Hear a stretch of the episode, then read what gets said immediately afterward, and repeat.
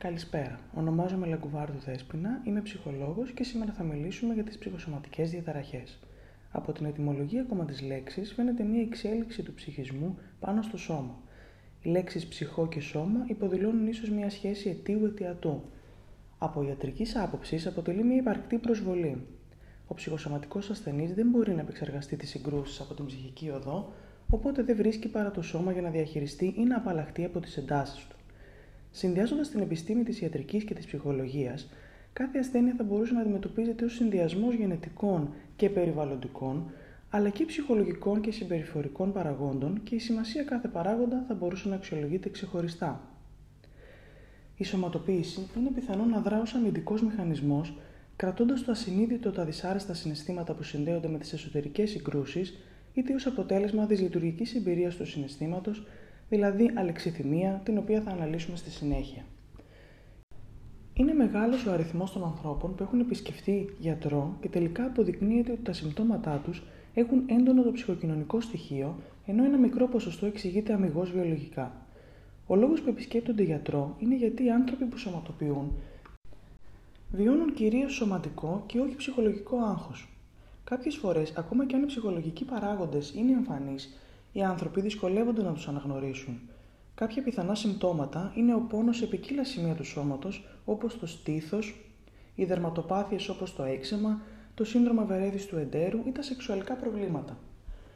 Στο σημείο αυτό να αναφέρουμε ενδεικτικά κάποιες από τις πιο γνωστές ψυχοσωματικές διαταραχές, οι οποίες είναι το άσθμα, η αρτηριακή υπέρταση και η ρευματοειδής πολυαρθρίτιδα.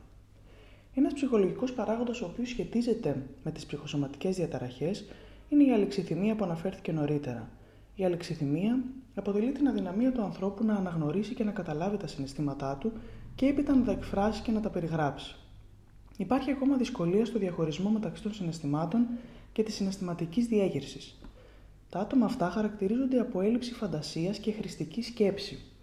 Η χρηστική σκέψη αποτελεί μια μηχανιστική σκέψη με πολλές λεπτομέρειες, χωρίς όμως να έχει ένα συμβολικό νόημα και χωρίς να έχει υπάρξει η απόλυτη κατανόηση.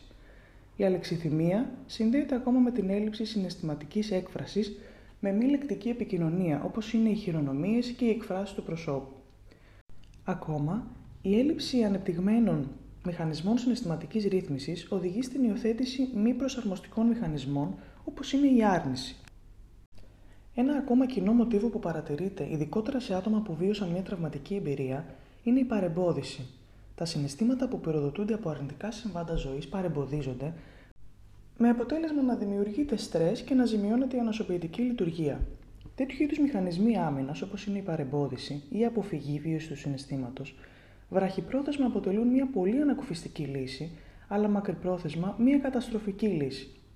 Τα άτομα λοιπόν που μετατρέπουν τα συναισθήματα πόνου, πένθους, θυμού σε άγχος και κατάθλιψη αυξάνουν τις πιθανότητες ασθενείας. Αυτό συμβαίνει γιατί όταν η συναισθηματική ανησυχία δεν αποφορτίζεται, συμβάλλει στη δημιουργία αρνητικών αποτελεσμάτων υγείας. Τα γεγονότα της ζωής δεν καθορίζουν όμως την κατάσταση της υγείας μας. Ο τρόπος που αντιμετωπίζουμε τα συναισθήματά μας σχετικά με αυτό που έχει συμβεί είναι που έχει σημασία. Για να καταφέρουν να νιώσουν καλά οι άνθρωποι που σωματοποιούν, χρήζουν βοηθείας αναφορικά με τη βίωση των συναισθημάτων τους, τόσο στο παρόν όσο και στο παρελθόν.